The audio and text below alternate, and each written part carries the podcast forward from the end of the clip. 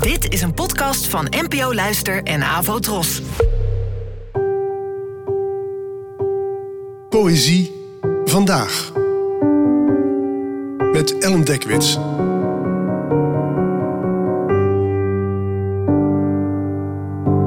Hallo, fijn dat je luistert.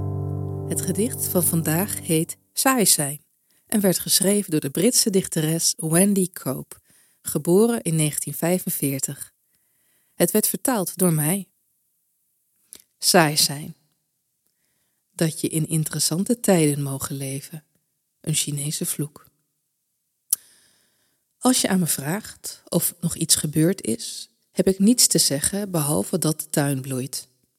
Ik heb een lichte verkoudheid, maar het gaat vandaag alweer beter. Ik ben tevreden met hoe het gaat.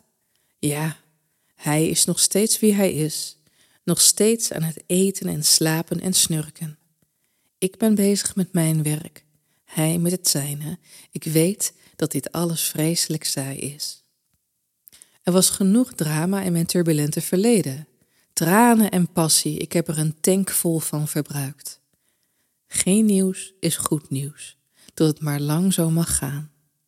Als niet veel gebeurt, ben ik dankbaar. Een gelukkiger kool heb je nog nooit gezien.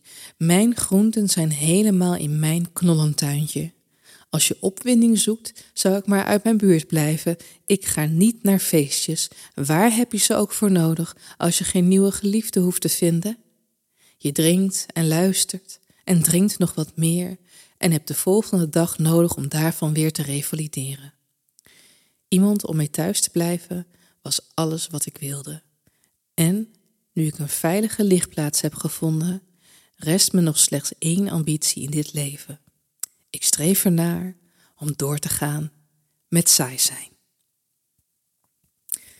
Dit gedicht opent met een bekende Chinese vloek dat je in interessante tijden mogen leven, waarmee je de ander natuurlijk een rot bestaan toewenst. Wat een saai leven, zo lezen we in deze lofzang op de saaiheid van Wendy Koop, is een stabiel bestaan, eentje waar niet zoveel gebeurt.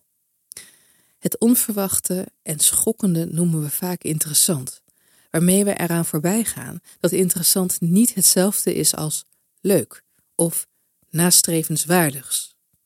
En zo hoppelt dit vers vrolijk voort met allerlei uitspraken waar je het al dan niet mee oneens kan zijn.